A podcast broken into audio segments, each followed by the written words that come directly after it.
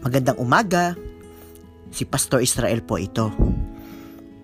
Ang atin pong devotion ngayong araw na ito ay matatagpuan po natin sa aklat ni Propeta Isayas, chapter 25, verse 9. Basahin po natin. Sinasabi po doon, Siya ang hinihintay nating Diyos na sa atin ay magliligtas. Siya si Yahweh na ating inaasahan. Magalak tayo at magdiwang sapagkat tayo'y kanyang iniligtas. Isa sa mga makakalagang aral sa tradisyon ng mga Hudyo ay ang kahalagahan ng paghihintay. Sa loob ng maraming henerasyon, sila ay naghihintay sa pagdating ng Mesiyas, ang tagapagligtas na ipinangako ng Diyos na ipinahayag ng mga propeta.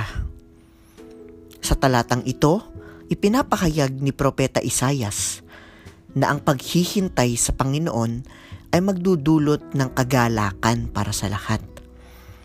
Sa kaganapan ng kanyang pagliligtas, ang lahat ay magdiriwang at mapupuno ng kasiyahan.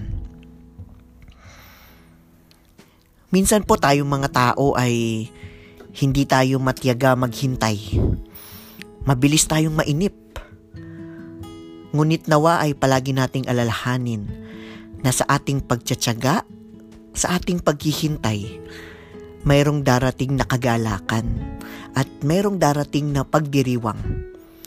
At ito po ay isang katotohanan na nawa ay magbigay po sa atin ng lakas ng loob sa lahat ng panahon. Manalangin po tayo. O Diyos, bigyan mo nawa kami ng katsagaan sa aming paghihintay sa kaganapan ng iyong mga plano para sa aming mga buhay. Amen.